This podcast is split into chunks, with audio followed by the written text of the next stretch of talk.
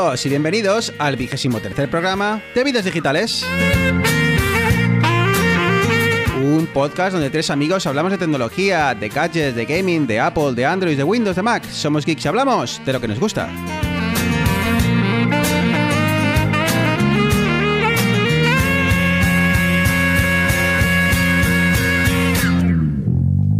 No te bajas. Por fin, muy buenas Eneas. Muy buenas, Bruno. Ya se nos había olvidado el sonido de tu voz angelical. Madre mía, qué largo se me ha hecho todo esto. Arturo, muy buenas. Buenas, Bruno. Buenas, Eneas. Otra vez en casa, Bruno. Otra vez para charlar. Es- espero que no hayas perdido práctica y que esto siga como otros días. Vosotros sabéis lo que me ha costado grabar la introducción. Así que no, no os digo nada de cómo ver el programa este, pero bueno. Y a la hora que sea no hay Bueno, la verdad es que ha sido un arranque de año y final, final de año bastante ajetreado por aquí. Eh, bueno, para, para soportar el crecimiento que, de, de vidas digitales hemos tenido que ampliar los estudios centrales en, en Norteamérica. Eh, con más habitaciones, más, ah, más oficinas para, para albergar a eh, bueno, pues, eh, los nuevos trabajadores.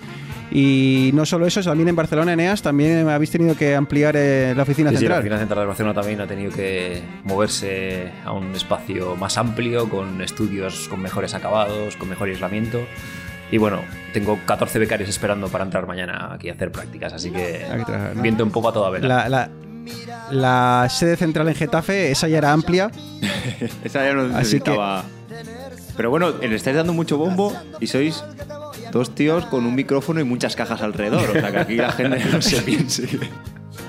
No, no, si, hoy, si esto consigue sonar bien hoy y conseguimos tirar para adelante, porque no solo es eso, un or- mi ordenador ha saltado por los aires, estoy grabando con el portátil, Eneas tiene el ordenador formateado, o sea que si conseguimos que esto salga para adelante, es que el año, el año de, de práctica ha servido, ha servido para algo.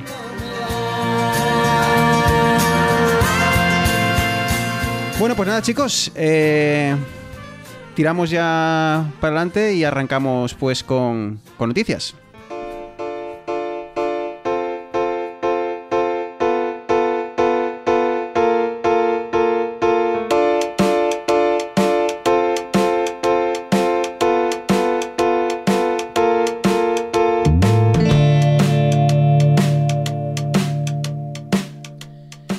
Es que, bueno, pues eh, bastantes cosas, sobre todo desde la última vez que, charlé con, vosotros. eh, muchas de ellas las habéis eh, cubierto en el último episodio.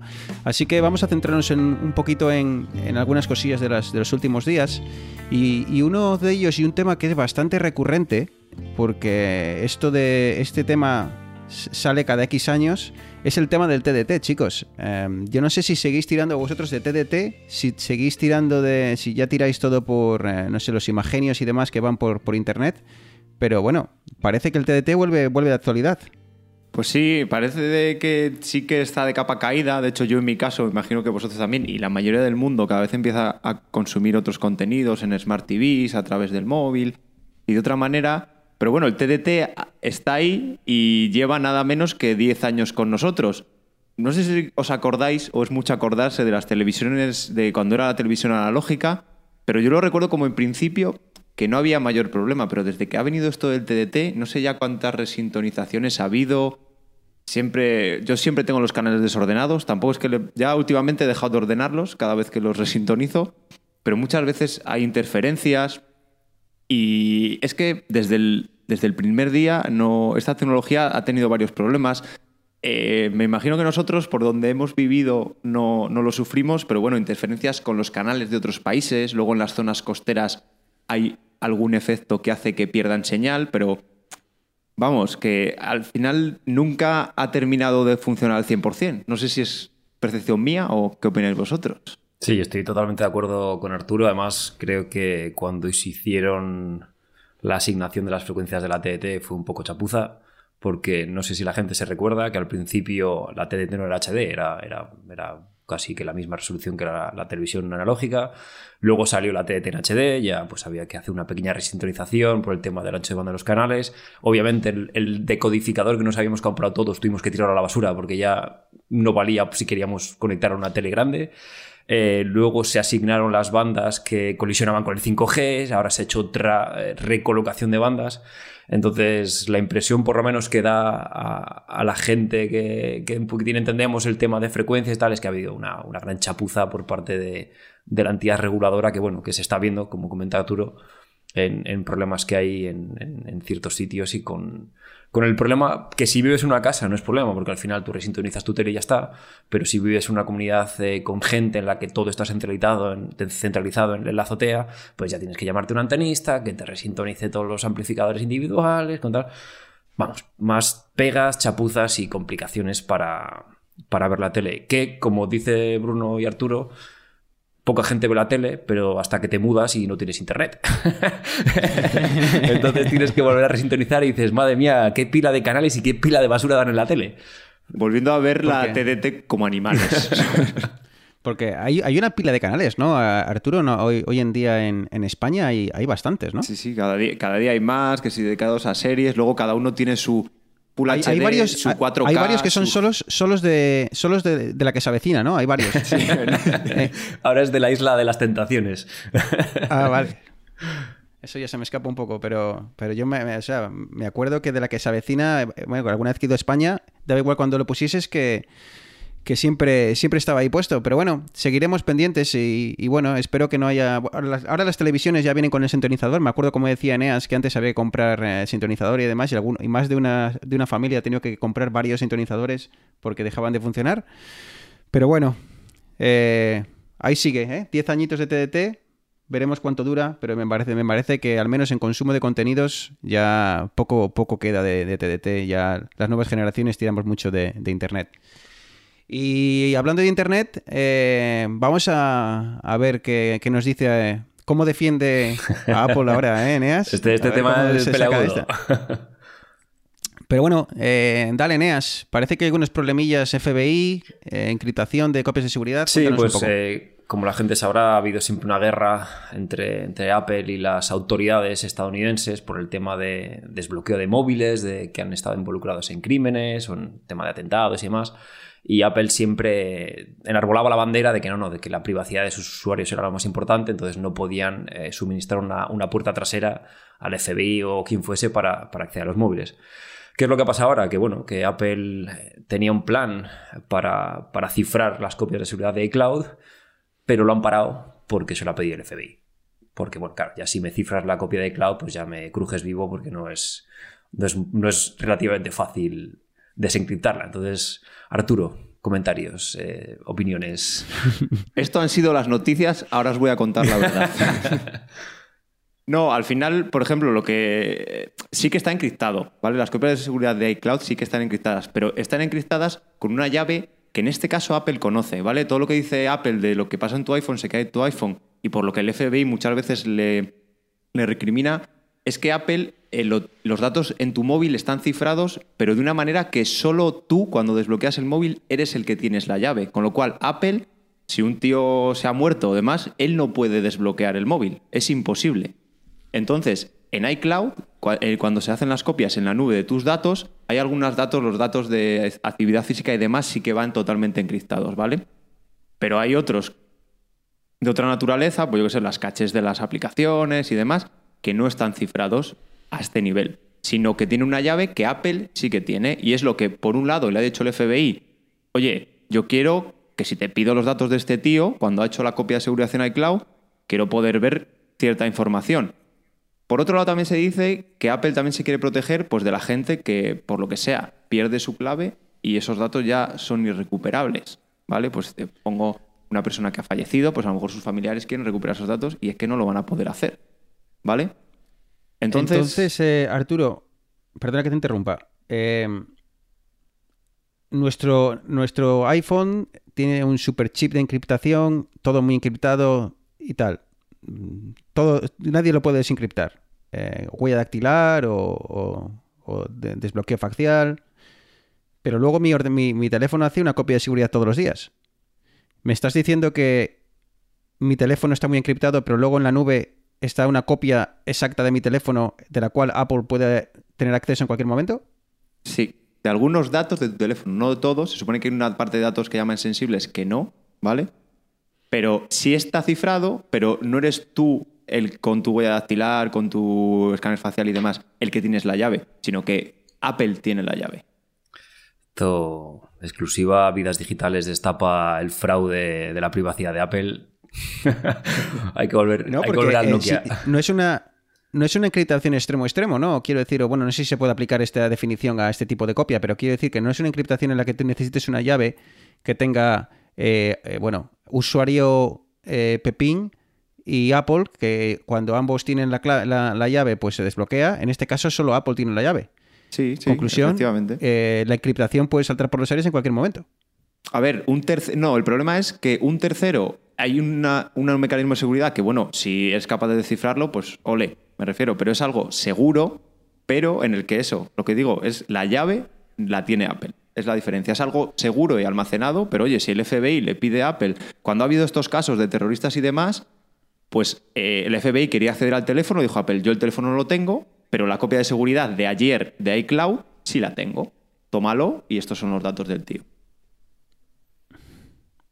Me parece un poco raro todo esto. ¿eh? Sí, a mí Eh, no me- sé. quiero, quiero, quiero pensar que nos estamos perdiendo algo porque, porque me, me está pareciendo muy raro. Porque de, de qué me sirve que se encripte todo en el teléfono si luego la, la copia exacta está en, el, en la nube sin, sin, bueno, con una encriptación en la que Apple tiene, tiene la llave. Pero bueno, La cosa es que tú puedes elegir hacer las copias de seguridad en tu ordenador y esas copias de seguridad en tu ordenador, de tu teléfono, sí que se guardan encriptadas y tú solo tienes la llave.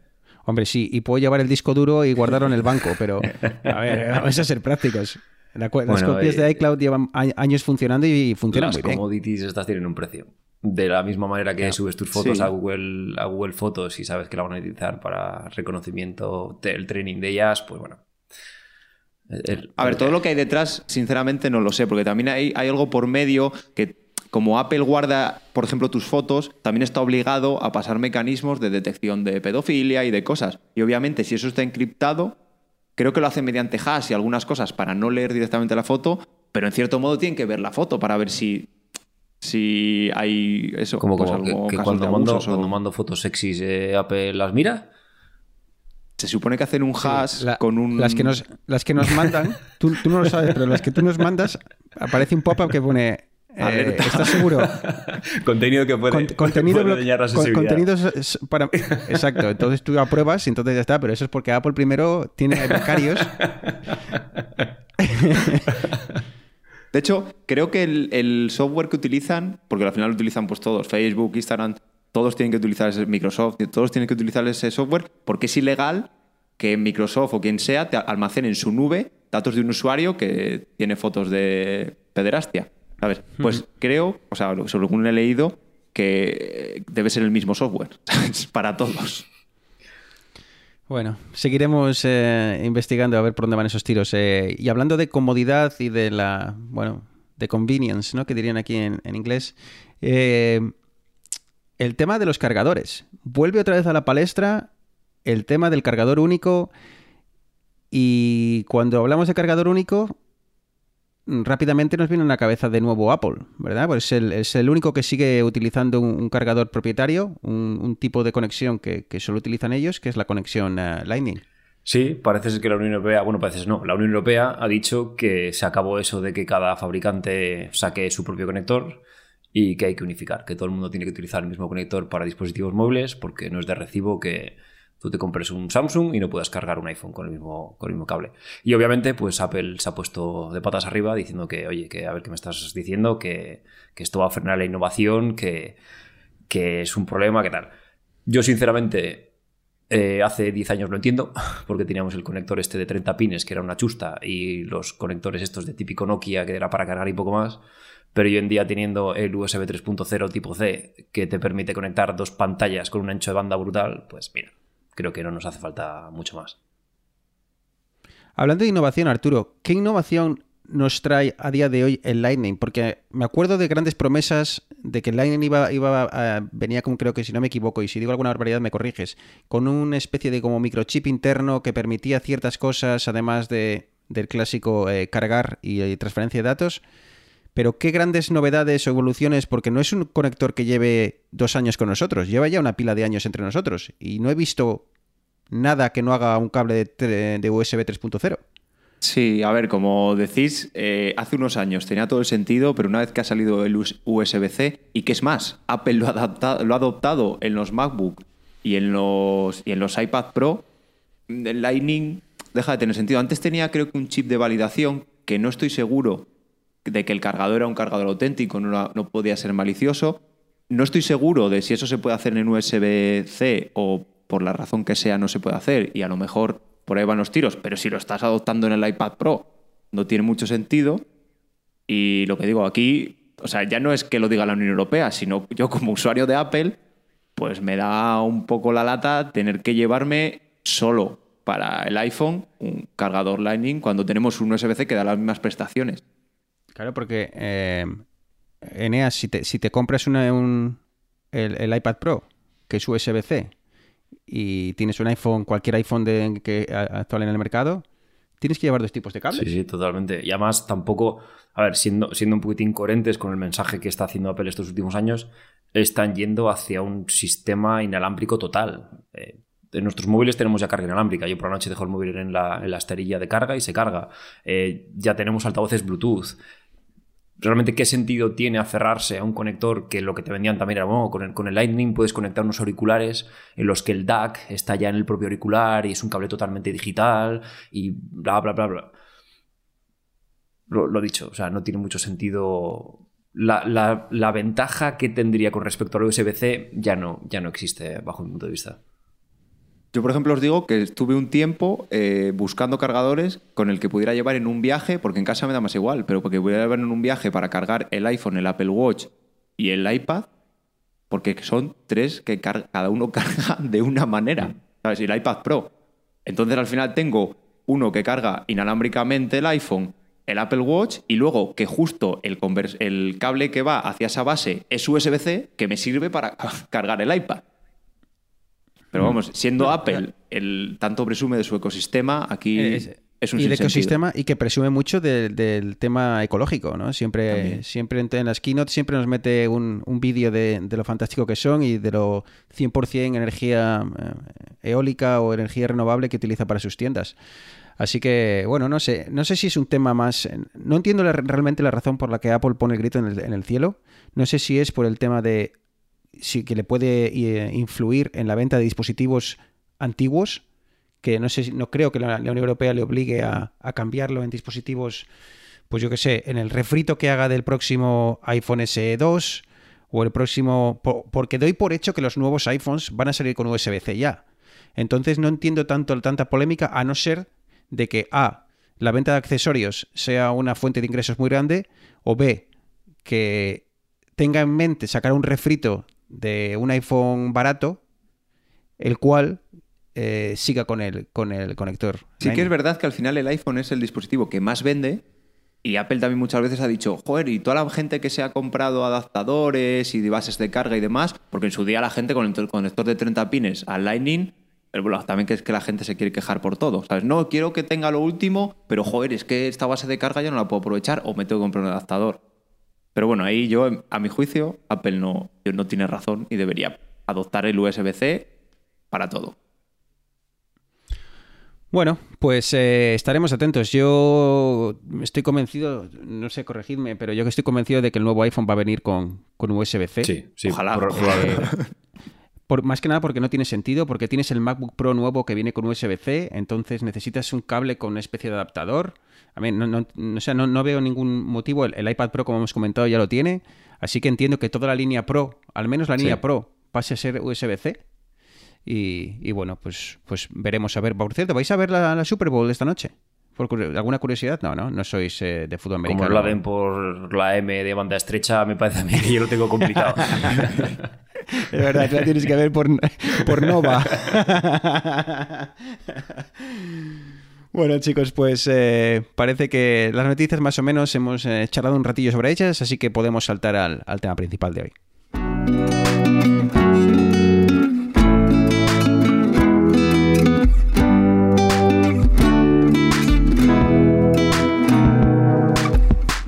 Y bueno, pues eh, hoy nos apetecía charlar un rato sobre, sobre ordenadores en general, eh, bueno, primero vamos a echar un poco sobre qué, qué, opciones hay hoy en día, ¿no? En un mundo en el que cada día hablamos más de tablets y en el que hablamos más de dispositivos súper super portables. Eh, vamos a echar un vistazo a cómo está hoy en día el, el, el mercado de, de ordenadores y, y, luego vamos a jugar un rato. Vamos a echar un, un rato, bueno, configurando un ordenador o varios y, y bueno, y que íbamos eh, comentando un poco por si alguien, bueno, pues si alguien se encuentra en la situación de querer eh, montarse su propio ordenador, pues eh, bueno, pues igual le viene bien escuchar este, este ratillo de, podcast y, y, bueno, ver, cómo, cómo, lo hace Eneas y cómo lo hacemos. Entonces, chicos, vamos a dejar de, de, de lado las tablets, pero ¿cómo está hoy en día? ¿Cómo veis hoy en día el mercado de los, de los ordenadores? Porque, bueno, tres grandes categorías, podríamos decir, ¿no? El, ordenador de sobremesa eh, clásico, eh, por otro lado los portátiles, cada vez más extendidos, creo, y, y luego ese todo en uno, que quizá tenga eh, capitanea Apple con su, con su iMac, pero que no sé si, si veis en, en, por ahí en, en, tiendas y demás eh, y, y haciéndose, haciéndose un hueco. Bueno, pues como, como tú comentas, tenemos tres grandes eh, elementos en el, en el mercado de la informática el tradicional, el sobremesa que todo el mundo hemos tenido, que la torre blanca fea que tenía la disquetera y el botón de turbo, que poco a poco ha ido evolucionando. El botón de turbo. el botón de turbo, es verdad. Y el ahora... Que, claro, tú, es que claro, tú tenías un, un ordenador que ponía turbo ¿Cómo no le vas a apretar? Claro, pero. Claro, y tenían un display que... que... te ponía los mega, megahercios, serían de aquella, yo creo. Bueno, sí, era muy avanzado. Claro, ¿eh? pero eso, eso es gracia porque el, el, botón de turbo estaba porque antiguamente había juegos, sobre todo, que la forma en la que tenían de contar el tiempo no era un contador general, sino que iba relacionada con la velocidad del procesador. Entonces, si un juego estaba hecho por un procesador a 48 MHz, como fuese a 96, te chutaba aquello que iba, que iba. Entonces, tenías que dar botoncito para que fuese jugabas al Age of Empires y en, eh, en, cinco minutos ya habías pasado varias, ya, ya, estabas en el 2025. Entonces, este es el, el, elemento más tradicional que poco a poco se ha ido canibalizando por el, por el portátil. Por ponernos un ejemplo, eh, las empresas antes, eh, véase ingeniería, que es lo que yo más conozco, pero también banca y todo esto que necesitaba un procesamiento más intensivo, que te hace falta un ordenador grande y demás, ahora mismo yo trabajo con un portátil eh, tenemos lo que llaman el... Dentro de los portátiles hay muchos segmentos, pero están las, las Portable Workstation, son los eh, estaciones de trabajo portátiles, que básicamente es un portátil con un procesador bastante potente, una gráfica de corte profesional y que te permite pues desde hacer diseños en CAD eh, hasta hacer compilaciones de software o tema de diseño un poquitín más, más high-end, más, más eh, profesionalmente. El tema de, profesional. Mm, ah, bueno, ahora te dejo que, que, nos comentes eh, cómo están a día de hoy en tema de, potencia, pero más el, desde el punto de vista empresarial, la ventaja de, del portátil sobre el sobremesa actual es, la, es eh, vamos a decir, dos. El, uno es el, el ¿qué, qué, qué, qué ocurre si, si, hay un desastre en la, en la, empresa, y cuando digo un desastre, pues que haya un incendio, que haya se, se vaya la luz, que no haya internet en el edificio, eh, la ventaja de que tus empleados tengan un portátil es que pueden continuar trabajando desde casa, ¿no? Entonces, o les puedes eh, recolocar rápidamente. Entonces, eh, las empresas, desde el punto de vista empresarial, siempre se, se enfoca todo al portátil para eso. Y, otro tema, sobre todo en las grandes ciudades, eh, hoy en día eh, o al menos aquí lo estoy viendo mucho, hay muchas empresas que hablan de, que tu escritorio de trabajo eh, rota. Entonces quiere decir que, que tu mesa no es tu mesa siempre. De forma que, bueno, ellos lo venden como que es un espacio más abierto, que puedes trabajar desde casa, que puedes llegar. La realidad es que las empresas hoy en día, eh, el, alquilar oficinas es súper caro en las grandes ciudades. Entonces, tú llegas con tu portátil, hay, una, hay un docking station, una estación de trabajo, lo conectas y te pones a trabajar ahí. ¿Por qué? Porque así consiguen, si, si no asignan eh, asientos fijos a sus empleados, eh, pues te permite tener menos asientos y que allí cada, todo el mundo vaya rotando, que no te preocupes, trabaja desde casa y demás. Así que desde el punto de vista empresarial, el portátil ahora mismo tiene bastantes ventajas hazte, frente al, al hazte mirar las empresas de hippies que hay en Toronto. Yo tengo mi escritorio con mi nombre y ahí no se sienta ni el tato, ¿eh? Ah, no, no. y mi bote pues, con mis bolígrafos. Vamos, mi taza de té que está ya pues con capa aquí, de café solidificado. Hey, yo tengo, yo, yo tengo mi escritorio, pero yo cada vez hay más, eh, sobre todo consultoras y demás, en, eh, y que, que invitan a sus empleados a eso, a que trabajen desde casa y demás, pero la, la re- la realidad es por ahorrar dinero en, en- en oficina, ¿no? Mm. En- porque es, es muy caro tener un edificio de, de oficinas en, en el centro de Toronto. Y entonces eso, pues va rotando. Y nadie tiene un sitio asignado fijo, y tú llegas con tu portátil, lo conectas y, y a Y correr. otra, otra cosa que simplemente un apunte más es el tema del leasing. Es otra cosa que con los portátiles a las empresas les va genial. Ellas eh, un contrato, tienen un contrato de leasing con Dell, por ejemplo, Dell les suministra portátiles el día cero y el, el año 3 le dice, señores, se acabó el leasing, ¿renovamos? Sí, me das el viejo, te doy uno nuevo, el informático de turno te hace el cambio de, de documentos de sistema y listo.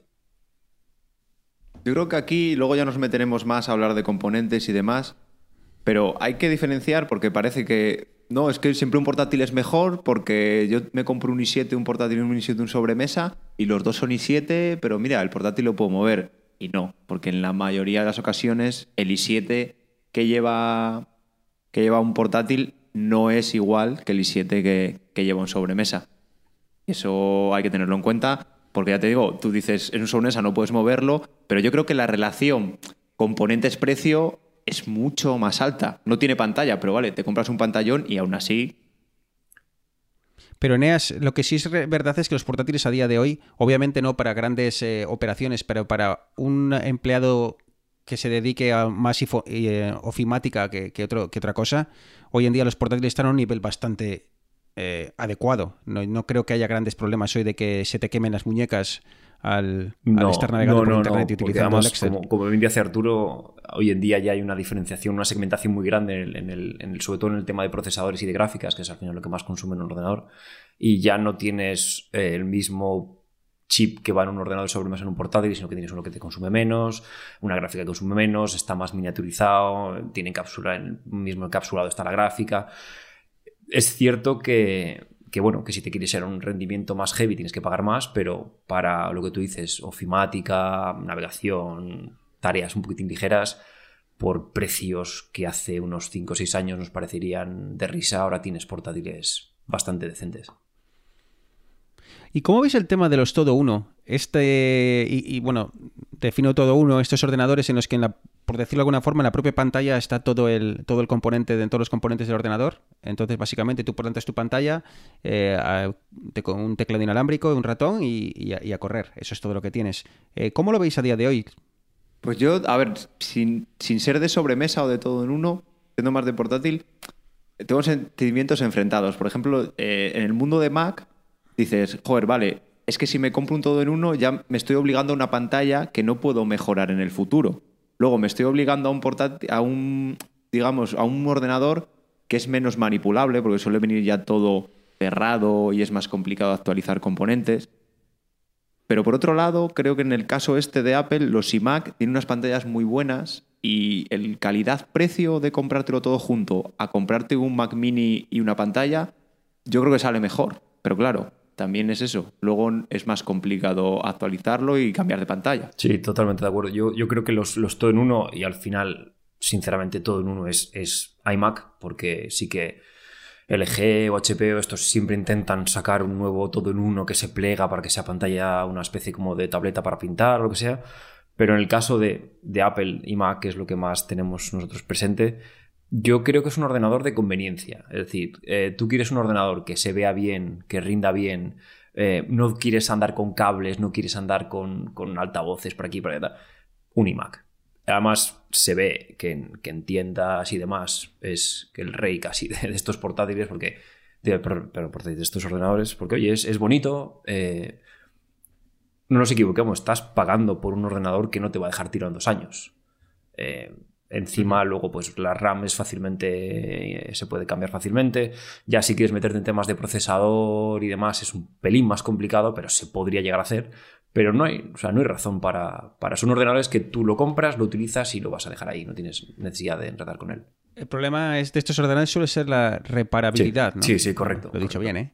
Eh, eh, me imagino que en el, en el iMac, si no recuerdo mal, Arturo, en el, en el, en el todo uno de Apple, eh, creo que viene como con silicona todo cerrado y como tengas que quitarle la parte trasera porque has frito, yo qué sé, voy a- un ventilador ha saltado por los aires, eh, básicamente como que tienes que tirar el, el- el aparato entero. Hay que quitar la pantalla y es bastante complicado. Lo único, creo que el de 27 pulgadas se le puede actualizar la RAM con una Sí, tapita. correcto. Sí, pero bueno, la RAM, pero te quiero decir que Sí, se tienes te- que pasar sí o sí por la Y- pantalla. es que- sea, sea lo que quieras hacer, tienes que pasar por la pantalla. Eso sí, lo que os digo, el, el- los iMac lo que tienen es que tienen una pantalla que es que te la compras sola y vale casi lo mismo que el ordenador.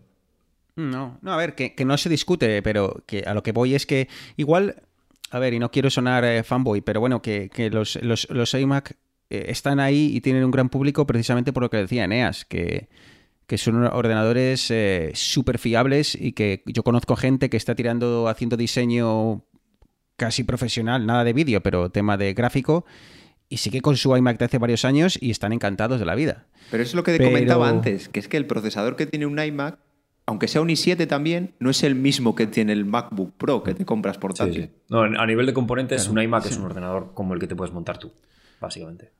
pero que no vemos, no vemos muchos de estos tipos de ordenadores en otras marcas, ¿eh? Porque he estado mirando Es que- para algún compañero que me ha preguntado y tal, y por curiosidad he estado mirando, y bueno, ves un HP, ves un Dell, pero que no ves que, que las marcas en general lo hayan implementado o lo, El o lo hayan problema para mí absorbido. es la longevidad del producto.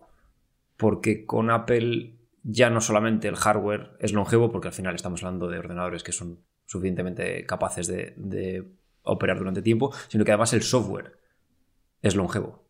Porque, bueno, eh, Bruno, tú estás ahora mismo con un iPad, eh, con un MacBook Air de hace casi 10 años, yo tengo un MacBook Pro de hace 6, 7 y funcionan.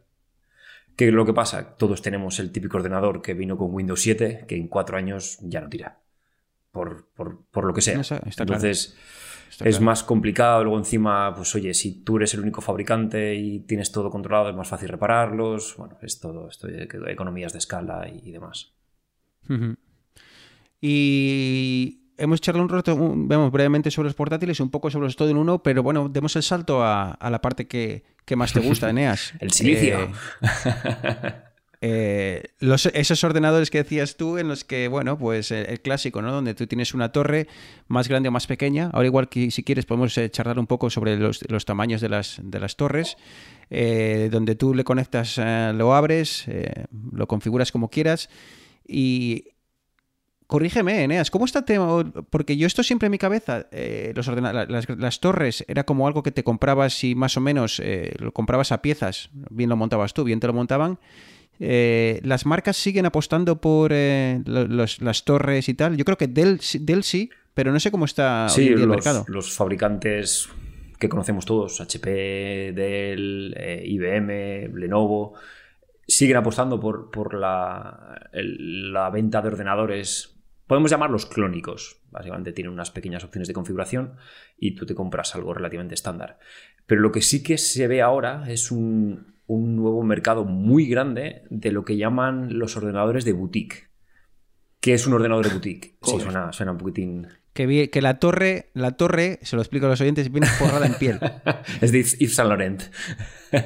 no, básicamente son todos estos. Todo el mundo tiene una imagen cuando se imagina.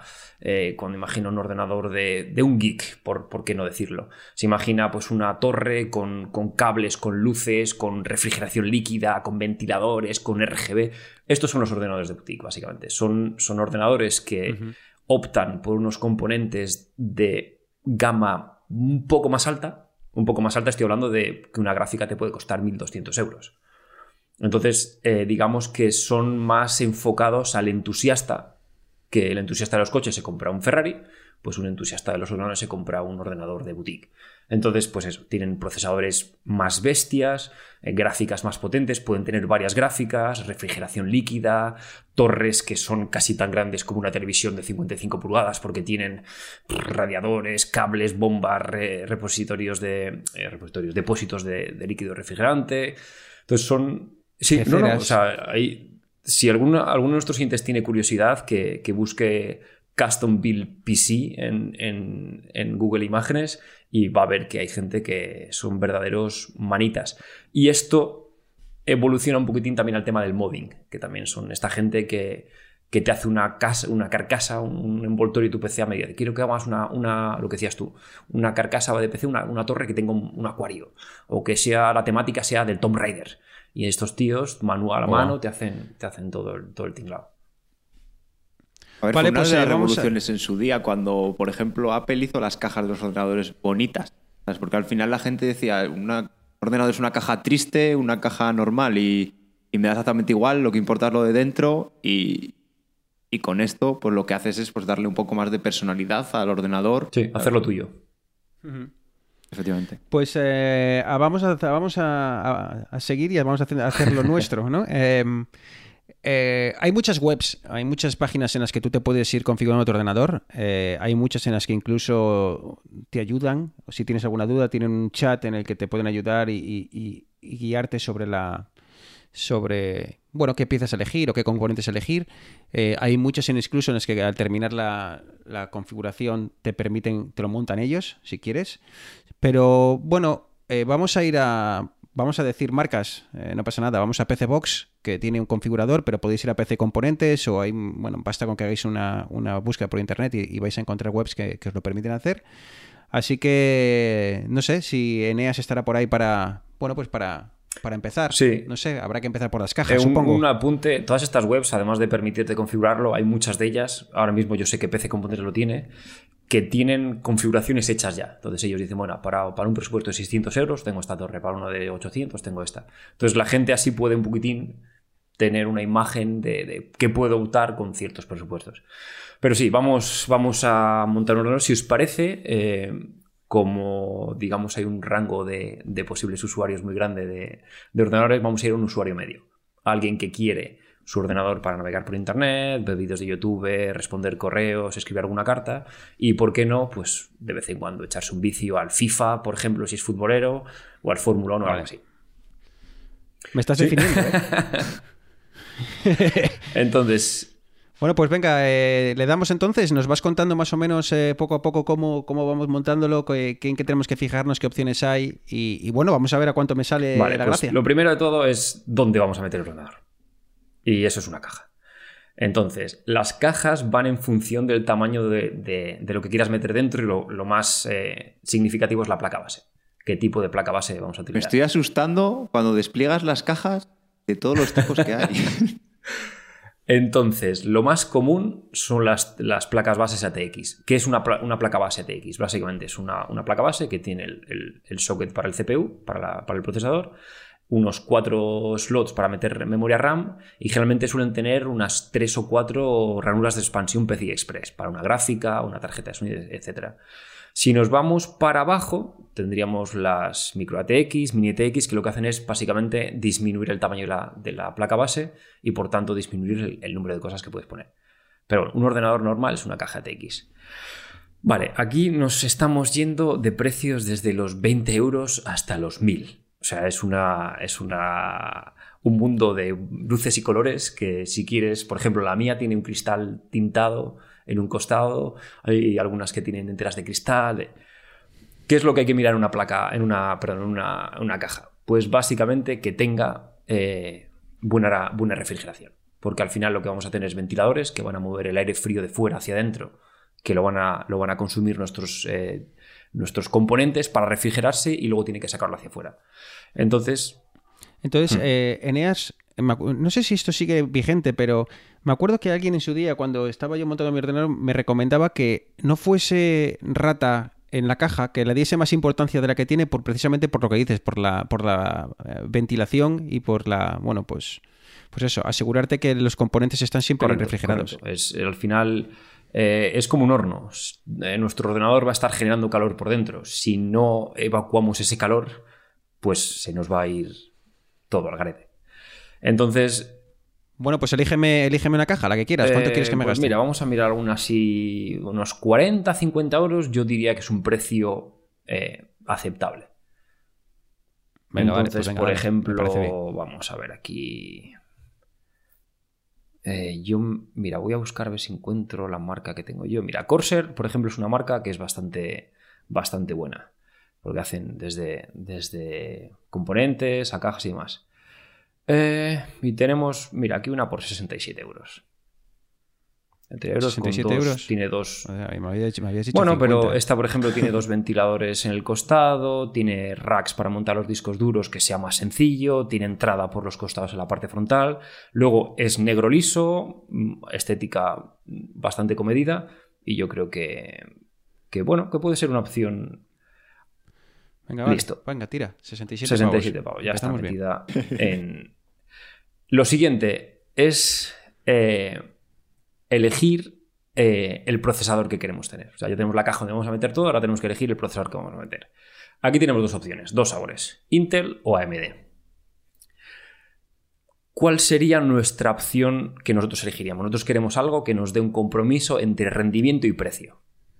Es decir, queremos que tenga suficientes, proces- suficientes núcleos para poder eh, utilizar eh, en un programa de edición de vídeos, si es que queremos editar el vídeo de las navidades, pero tampoco queremos que sea un ordenador de la NASA, que eso te permita ahí hacer... Entonces, en este caso, AMD es lo más rentable a día de hoy, porque tienen un rendimiento muy bueno Arturo. y un precio muy comedido. Arturo, tú de- hablabas tú de las que, que había muchas cajas. Por la lista de tipos de placas base, Joder, ya te digo. aquí veo como 20 tipos, ¿eh? 20 categorías. Entonces, la última de, AMD, la ¿no? última de Entonces, AMD son los, el socket AM4, es la última, la última plataforma que AMD ha sacado. Y lo que todo el mundo recomienda eh, son la serie 5 y en este caso eh, el 3600, que es un, es un procesador que ahora mismo está en 213 euros. Si queremos ir un poquitín más abajo, nos podríamos ir a un 3400 o podríamos bajar una, una generación más atrás, ir a un 2600, 2500, que ahí ya estaríamos hablando, por ejemplo, un, un 1500 que es de la primera, la primera generación, nos está, estamos hablando de unos 108 euros. Pero a esto, ver, tira, el- la generación serie, actual, ¿eh? No, la serie que es del año, de la gama, de... Esto, bueno, esto va por, por arquitecturas. Entonces, AMD sacó la arquitectura Ryzen hace dos años y medio. Y entonces salieron los Ryzen serie 1000 y tienes la serie 3, 5 y 7. 3 eh, gama baja, 5 gama media, 7 gama alta. Y esto rollo Intel, Sí, ¿no? sí, Los exactamente, i3, exactamente. i5, i7... Y por ejemplo, eh, la serie 5, el primero que sacaron fue el 1600. Cuando sacaron la segunda generación, sería, seguía siendo serie 5, pero en este caso el 2600. Y ahora estamos con el 3600. Entonces, ¿qué, para mí, ¿qué generación me Yo te diría la ni- última generación, categoría? porque tienes un ordenador que, si no recuerdo mal, son 6 núcleos, 12 hilos, no está bloqueado el multiplicador, así que si algún día querrías tú manualmente subir un poco la frecuencia, lo podrías hacer. Es una plataforma que AMD ha, ha dicho que quiere mantenerla durante unos años. Y lo que digo, rendimiento-precio imbatible. Así que si os parece bien, vamos por el, con el Ryzen 5 3600. Y una Eh, cosa que ¿habéis quería decir... placa base primero el procesador, porque una vez que tienes el procesador eliges la placa. Porque si no al revés es un poco... Vale. Hay una cosa que hay que tener en cuenta que puede llevar siempre a confusión a la gente, es que los gigahercios no lo son todo, ¿no? Que puede haber dos procesadores con la misma velocidad, con los mismos gigahercios, pero que unos, el que menos gigahercios tiene sea muchísimo mejor que el que, el que más Sí, tiene. esto, la, la analogía es el, el hombre que va a coger ladrillos. Eh, si tú vas a coger ladrillos con un carretillo, pues vas a ir más lento, pero vas a llevar una pila de carretillos de la leche. Pero si tú vas y vas cogiendo dos o tres y vuelves y dos o tres, pues vas a ir más rápido. Entonces, no siempre lo que parece más grande es lo mejor. En este caso, es, Intel tiene las frecuencias más altas, pero AMD tiene más núcleos. Incluso el problema es que Intel necesita eh, frecuencias más altas y las frecuencias más altas, en general, como regla general, generan Correcto. más calor. E Intel, en procesadores, ya no de, de sobremesa, importa menos, digamos, el calor, pero está teniendo problemas con portátiles precisamente porque sus procesadores generan muchísimo calor. Exactamente. Bueno, Neas, eh, ¿qué- ¿cuál El más Ryzen entonces? 5 Que me- 3600. El 3600, que son 213 euros, sí. 213 euros. Y mm, no estoy, estoy mirando ahora mismo en la, en la página porque estos procesadores normalmente te vienen con el ventilador incorporado. En la propia caja te viene el procesador y el, y el ventilador. Entonces ya son unos eurillos que nos ahorramos. Entonces, ahora que tenemos seleccionado el procesador, tenemos que seleccionar la placa base, que es donde va montado el procesador.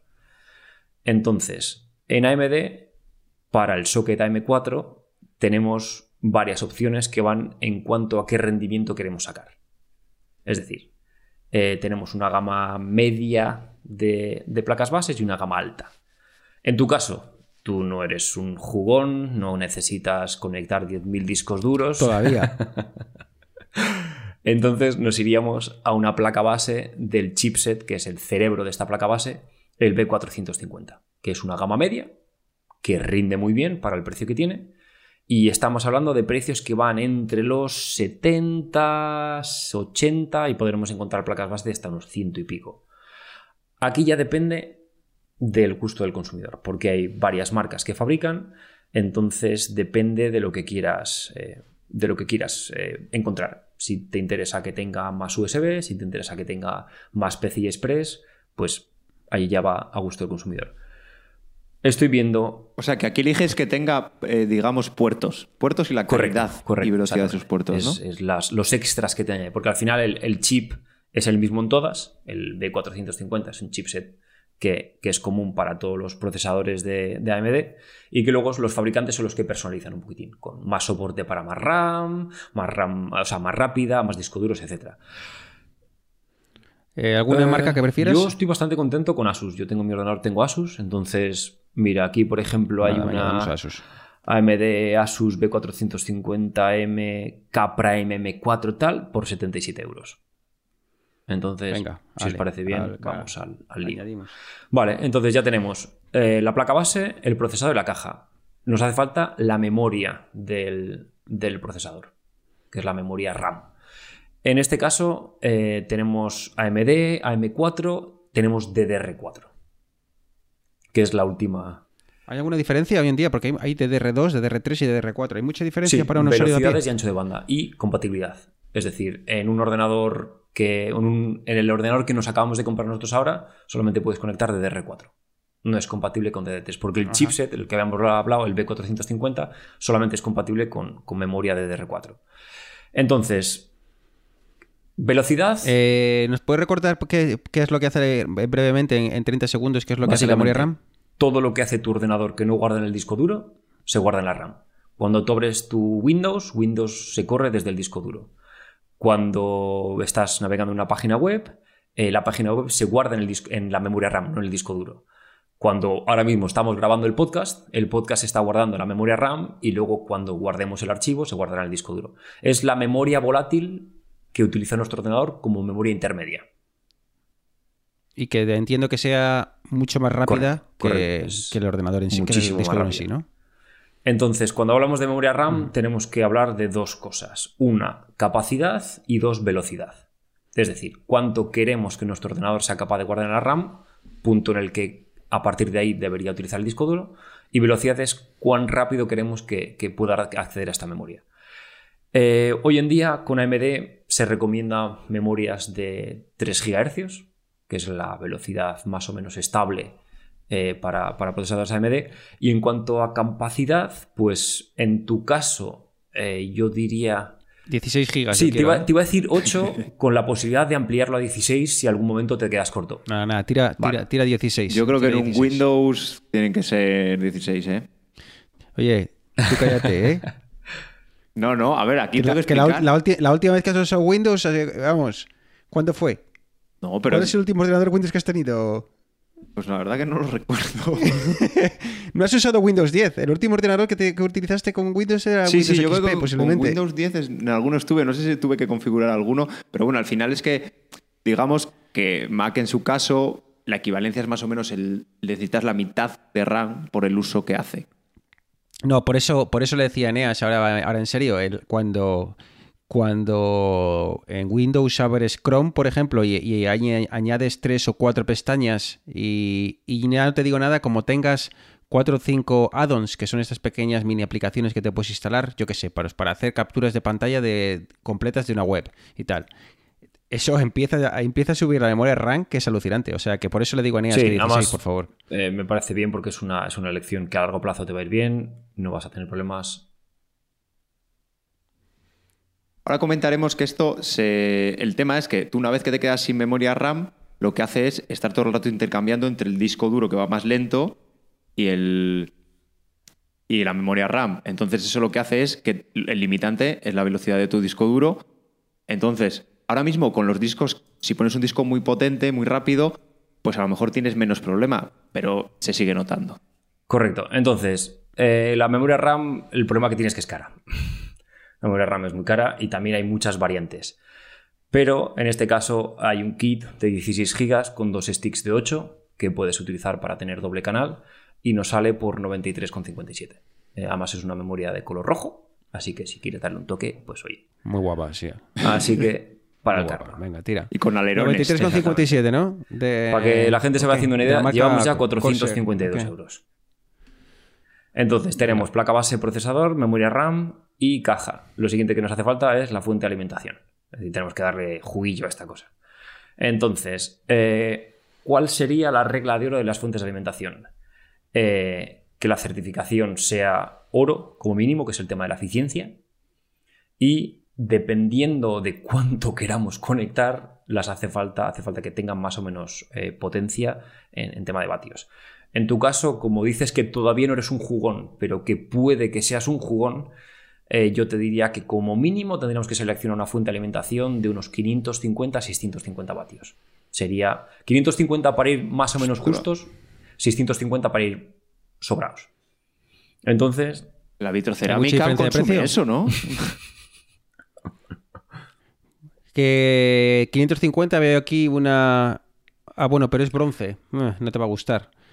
Eh, 550, una Corsair de 81 dólares, eh, perdón, euros. eh, no sé si se me queda un poco todavía. No, no, es- no es oro, ¿eh? eso es. aquí, sobre todo en las fuentes de alimentación, esto es un llamamiento a la gente. No rateéis. Porque si se te fuende la fuente de alimentación, te, quema, te puede quemar el ordenador entero. Y por 20 euros que te has ahorrado en una fuente de alimentación más, más barata, te has cargado un ordenador de 1000 euros.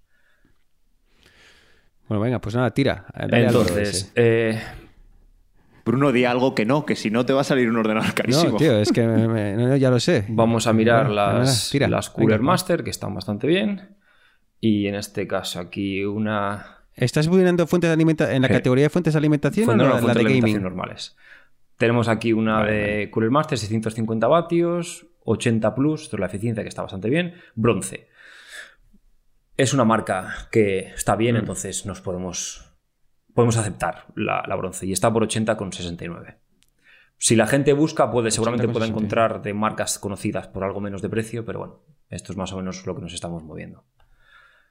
Listo. Vale, pues venga. Tampoco hay mucha diferencia. Bueno, hay, hay algunas que son muy baratas, que están en, en 40 dola- euros, pero vamos, que, que están todas en torno a los 60, 80, o sea que, a ver, tampoco hay que, hay que Disco duro. Lo siguiente. Aquí yo creo que vamos a estar los tres de acuerdo. SSD. Sí, Pero sí, sin duda. No quiero La única diferencia. Disco SSD, que es... Que- eh, la diferencia de un disco de SSD con uno clásico es básicamente que el, el clásico tenía partes físicas que giraban y se movían y demás, y el SSD es, es- bueno, viene de, de disco sólido, Eneas, es prácticamente como un USB, pero, ¿no? Pero qui- 500 veces Una más cosa rápido. sólida, un chi- una cosa... Exacto. Aquí, al final, lo que, lo que estamos buscando es un disco duro SSD con interfaz SATA, porque la gente ahora lo mismo estoy viendo y hay SSD SATA, MSATA, M2 y PCI Express. Básicamente, estos son los métodos de conexión de este disco duro al ordenador. Ahora verá la gente cuando vea las placas bases que hay un conector de unos 2 centímetros que va pegado a la placa en, en paralelo. Esos son para los, los discos M2. Estos discos lo que te permiten es mayor velocidad cuando estás utilizando volúmenes de datos muy grandes, pero para ti, que lo único que quieres es echar un FIFA y ver vídeos de gatitos en YouTube, un SATA va perfecto. Capacidad. eh, Pues SATA. pues yo diría que mínimo 512 gigas. Entonces, Sí. eh, Estoy de acuerdo. Y además que además correcto, han bajado mucho de correcto, precio, ¿eh? Eh, Sí. Yo estoy, yo tengo dos discos Samsung. eh, tengo un, un 900, uno- un 860 y un 850 Evo y están muy bien. Sí, yo también tengo el Evo y estoy súper contento. Creo Entonces, que 160 o así. Es un Para poco que más veáis, caro, pero un tera son algo- 156, 500 gigas son 93 y 256 son 67. 500 gigas. sí. 500, 500 Además, está bien. ¿De qué velocidad de transferencia estamos eh, 500, hablando? unos de 500 esos megas por segundo, 550 megas más o menos.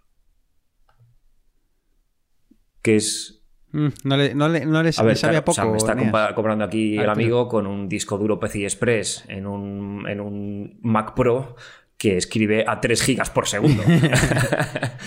No te olvides de que estás configurando un ordenador para mí, ¿eh? no para ti, eh, Arturo. Entonces, ahora viene Bruno, ahora es, ahora es cuando, cuando ya tu señora te pide el divorcio. Saca los porque te has gastado el dinero. El dinero Saca de la los billetes. universidad de tus futuros hijos te lo has gastado en lo que vamos a hablar ahora. Y es la tarjeta gráfica. Bueno, pero eso, eso sí, como, como, mi- como mis hijos eh, crezcan en Canadá, me da para comprarme muchos ordenadores. Cada, cada año de universidad. Vale, Bueno, aquí, venga, aquí ya es. Esto creo que lo hemos hablado ya en algún programa. Aquí ya es un, es un mundo. Entonces, Sky, el cielo es el límite. Es decir, tú te puedes gastar 2.000 pavos en una tarjeta gráfica y, y te vas a No. quedar. Que no, que no te vas a comprar la mejor, ¿no? No, tampoco, tampoco sí. Voy a ser, algún día voy a ser jugón y youtuber, pero todavía no. Entonces, esto va muy determinado, esto determina mucho la resolución a la que queramos jugar. Es decir, tendríamos tres segmentos. 1080, Full HD, todo el mundo tiene una tele Full HD y una pantalla Full HD. El siguiente paso sería eh, 2K, que es 2560 por 1440. Y el siguiente paso sería 4K, que si no recuerdo mal son 3600 algo por 2800, algo así. Es, es como, es como eh, un 2x2 de pantallas Full HD. Pero es que no te, me tendría que comprar una pantalla 4K. para- Entonces, para... alguien que no tiene muy claro si va a ser un juego o no y demás, quedémonos, quedémonos todavía en, no. en 1080. No, todavía no. Entonces, si estamos hablando de 1080, Vale. tú quieres poder jugar a los juegos actuales a una calidad buena, pero también quieres poder tener algo de, de margen en el futuro. Entonces, estaríamos hablando de en torno, yo diría, en torno a unos 200 euros. Es lo que yo Eh, ¿En qué estamos? ¿En AMD? en o este Nvidia? caso, se puede hablar primero de precio y luego de fabricante. Porque más o menos eh, por segmento los precios están bastante parecidos. Entonces, aquí te voy a dar a elegir. Eh, si quieres Nvidia, vamos a ir a por una 1660 Super, que está en torno a unos 200 poco. Bueno. Y si quieres AMD, Super- nos vamos a ir, creo que no, si no recuerdo mal, a una RX 5600 XT, que también, en torno a 200 y pico. Entonces, ¿qué prefieres, AMD o, o Nvidia? Tú me dirás. Ventaja de Pues, Nvidia eh, eh, son los, los que más rendimiento dan. Ventaja de AMD, el precio por rendimiento es un poquitín más comedido. Mm. Ahora decide Igual tú. que. Vale, eh, vamos, a. AMD. Esto, la gente que, que sepa que cuando está buscando gráfica puede, puede ir a, a vídeos de YouTube en los que la gente compara dos o tres gráficas con juegos, pone los FPS y, y puedes ver tranquilamente si, si lo que te quieres comprar va a rendir bien con los juegos que tú quieras. Entonces, A ver, estoy viendo aquí una, una de 8 GB AMD Radeon RX 5500 Evo Dual. O sea, ya tiene que ser buenísimo. Vale, aquí el tema es eh, la memoria RAM y la ventilación. 4 GB es corto para, para futuro. 6 GB recomendable. 8 GB ya si quieres tirar la, la cabeza por la, la casa por la ventana.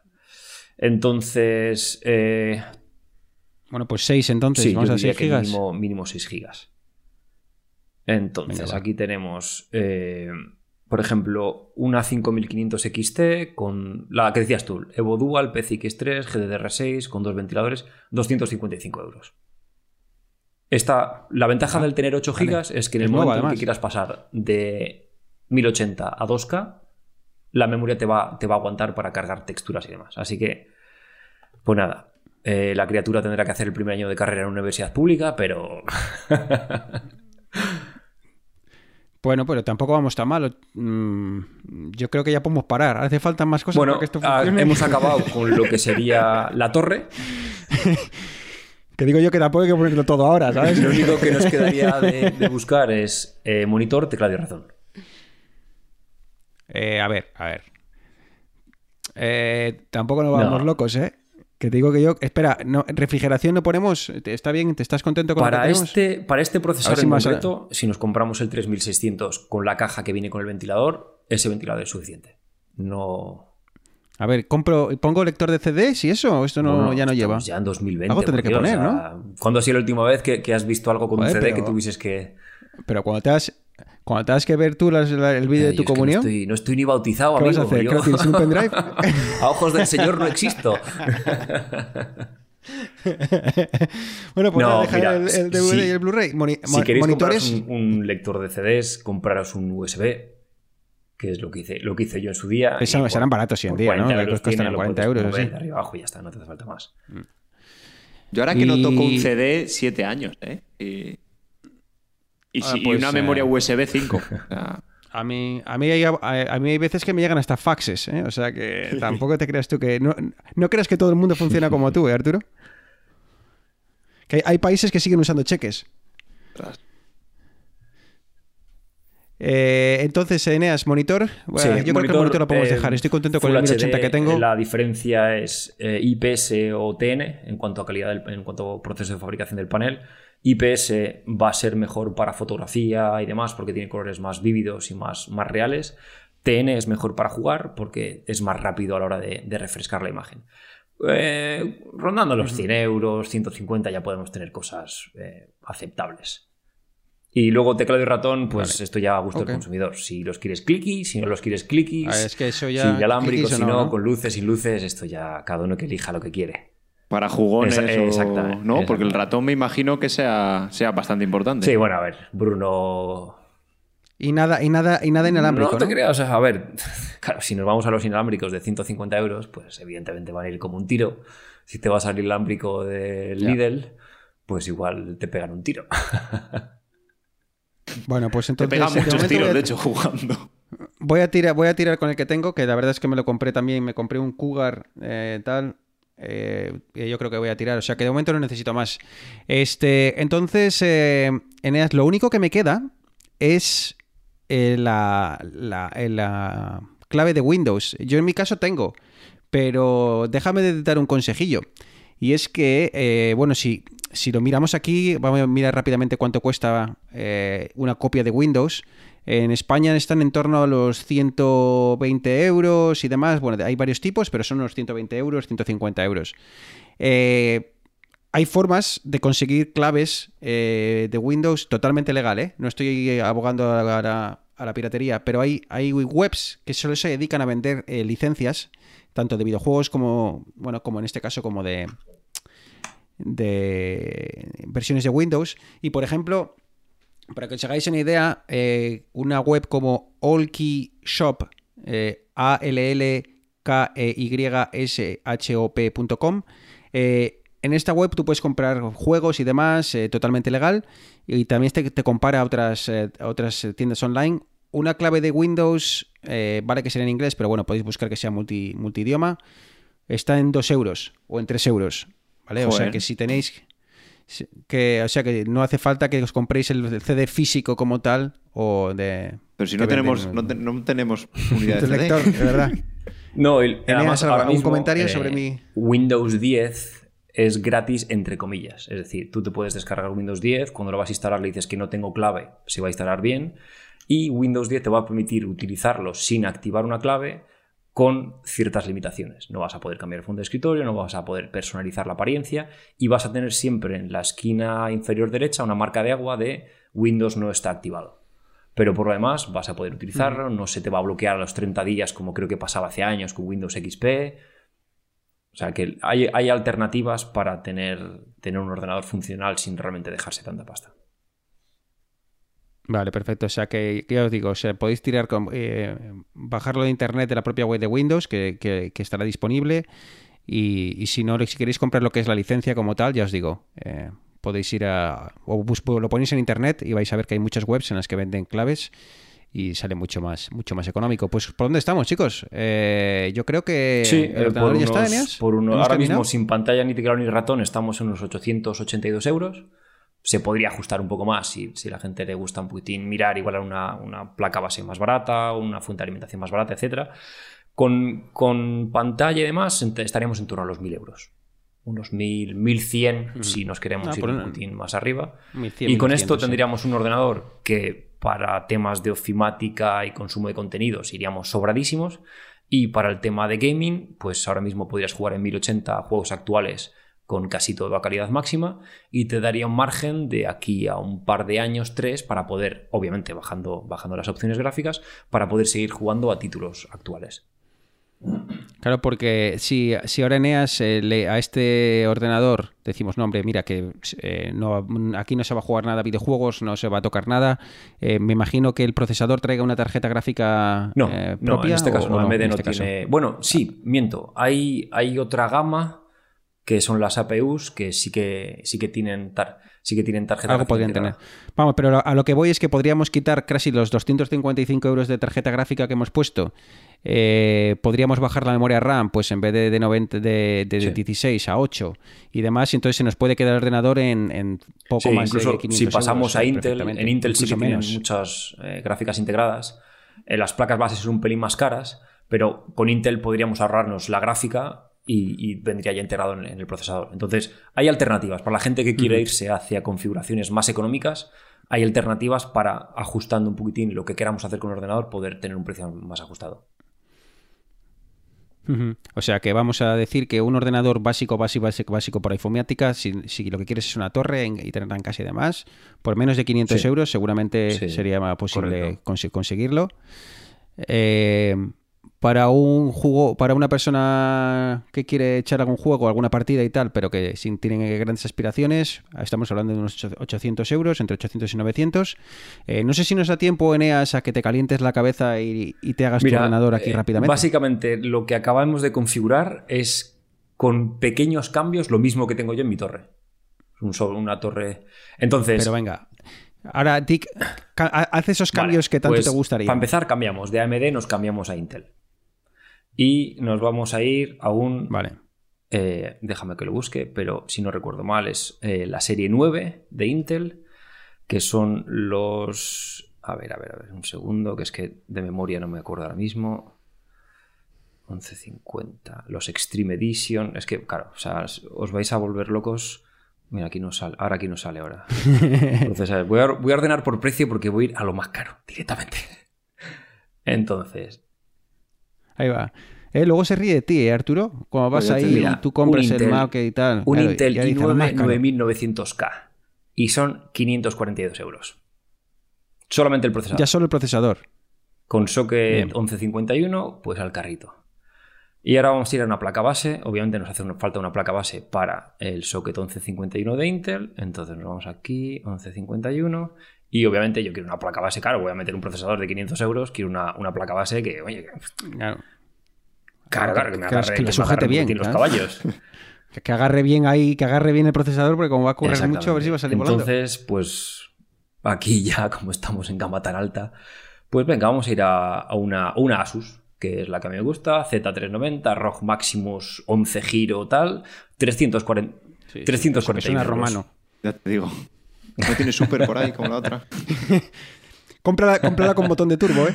Vale, y obviamente, claro, tenemos un procesador que esto debe chupar 150 vatios, tenemos que refrigerarlo, entonces hay que, hay que coger un- una, una refrigeración y yo como me voy a ir muy por arriba me voy a coger una refrigeración líquida.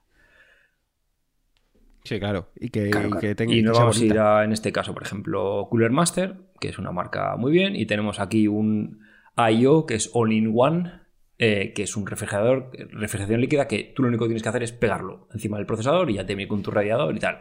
85 euros, nada, esto, esto es pecata minuta. No, sí, hombre, no... Esto es lo barato.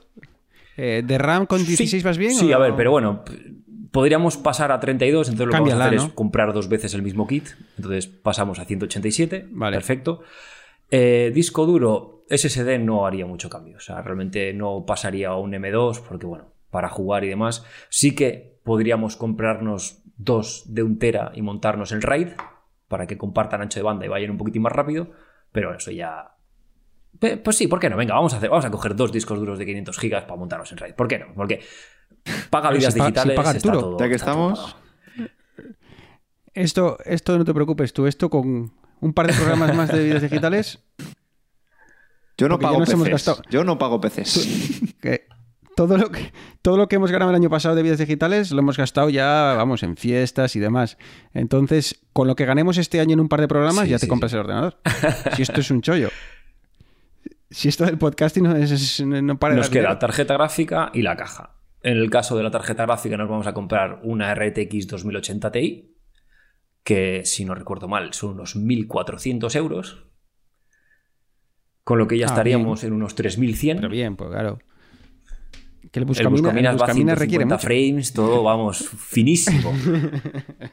y eh, la caja cogeríamos una, una Fantex P400 con cristal templado en ambos lados, RGB. Y obviamente nos vamos a comprar un monitor 4K, 144 Hz, que está rondando unos 600 euros. Total, la broma nos sale por unos 4.000 euros. Y, y nos hemos Pues no y nos hemos comedido, no hemos montado una refrigeración líquida hecha a medida, no hemos comprado una caja de estas que son gigantes. O sea, fuente de alimentación habría que subir un poco de precio porque ya estamos hablando que la de 550 vatios y nos queda corta. Tendríamos que pasar a una de unos 800, 900 vatios. Y bueno, pues eso, unos, unos 4.000, 4.500 euros sería una bestia parda que bueno, te duraría unos cuantos añitos dando guerra.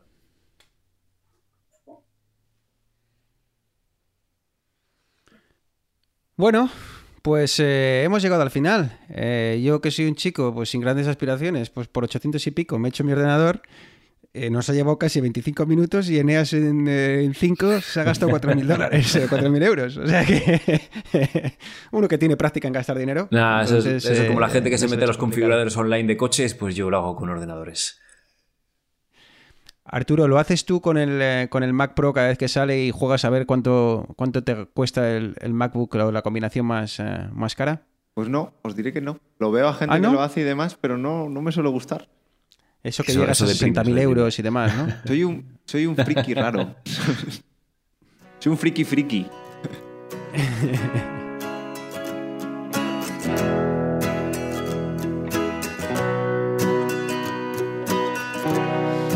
Pues nada, chicos, eh, que eso, que ya toca cerrar, que toca ya eh, despedirse, un programa más. Bueno, yo creo que nos hemos pasado un poco de la hora, pero bueno, no lo hemos pasado bien, que llevamos mucho tiempo sin, sin charlar, porque encima es, es literal, sin hablar como tal, llevábamos desde, desde el último programa. Si bien hemos estado mandando mensajitos y demás, pero hablar, hablar, eh, no nos habíamos visto las caras ni escuchado, así que ya era hora. Eneas, pues a, a seguir desempaquetando cajas. ¿eh? Si ves que tienes mucha práctica y quieres eh, seguir desempaquetando una vez termines, pásate por aquí, que aquí todavía quedan unas cuantas.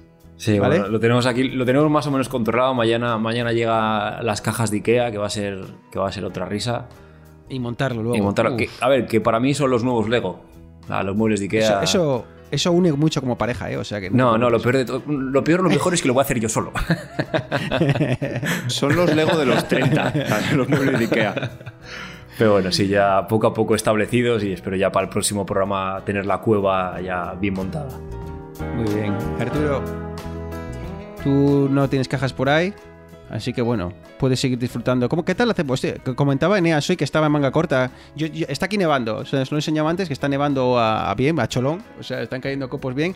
Eh, Eneas estaba hoy en pantalones cortos y manga corta. ¿Tú cómo estás eh, por Madrid? ¿Qué tal? Dame envidia. Pues soy en sudadera, no he llevado ni cazadora. La verdad que no hace tanto frío como debería. es que vivís como, vivís como queréis, ¿eh? vivís como queréis. Pero bueno. En fin, pues nada, chicos, disfrutad, disfrutad del buen tiempo, salid a la calle, eh, disfrutad de la gente guapa de, de Barcelona y de Madrid. Y, y nada, yo seguiré por aquí, con el abrigo y, y las, y las catiuscas. Bruno, una, una- antes de cerrar, no me puedo creer que no me haya soltado la promoción. ¿Dónde nos puede encontrar la gente? ¿Dónde nos puede poner verdes porque hemos estado tres semanas sin grabar? Es que no les quería dar pistas. Quería mantener a, la- a las fieras eh, enjauladas, pues eh, bueno, pero venga, va. Eh, sí, eh, arroba vídeos digitales en Twitter, eh, echaros, eh, da- daros un paseíto por ahí, darle al, al seguir y, y nada, cualquier cosilla. Si queréis que Neas eh, os eche un cable con algún tema en concreto de alguna configuración, si queréis cualquier echarnos alguna bronca, si queréis que, bueno, lo que queráis, arroba vídeos digitales en, en- en Twitter y, y nada, encantados de, de echaros un cable si es que, si es que podemos. Así que nada, Eneas Arturo, eh, muchas gracias eh, de nuevo. Eh, nos escucharemos a ver si entre tanta casa y tanta mudanza conseguimos eh, ya volver al- al- a la grabación quincenal. Espero que sí. Y nada, eh, feliz año, ¿eh, chicos? Feliz año. Aunque estemos en, en febrero, feliz año. Feliz año a ti también. Sí, sí, sí, sí. Y a los oyentes, pues eso, nada, que, que muchísimas gracias por llegar hasta aquí y nos escucharemos. Si no es en 15 días, será en, en tres semanitas, pero volveremos. Un abrazo y muchas gracias. Chao.